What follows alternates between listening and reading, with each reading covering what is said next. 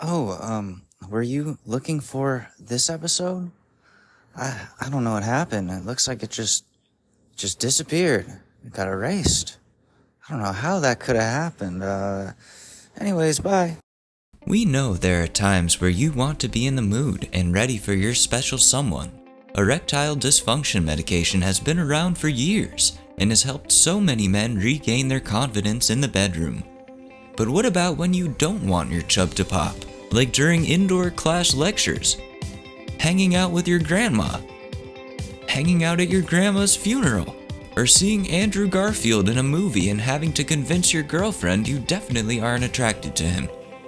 If this is the case for you, then it's time to talk to your doctor about trying No Boner Riva, the newest anti erection medication for the embarrassed and aroused man on the go.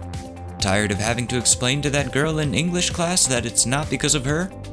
Sick of not being able to wear sweatpants while watching Keeping Up with the Kardashians? Now just pop a couple of no boner Rivas, and it doesn't matter how big Kim's ass is, you'll be as asexual as Paula Poundstone in an evangelical library. Hi, I'm Dr. Phil, and I was given a lump sum of money to say that No Boner Riva is the greatest medical marvel to ever exist.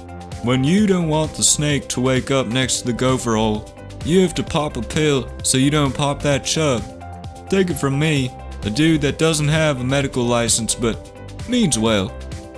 So talk to your doctor today about No Boner Riva and put an end to those ill timed erections.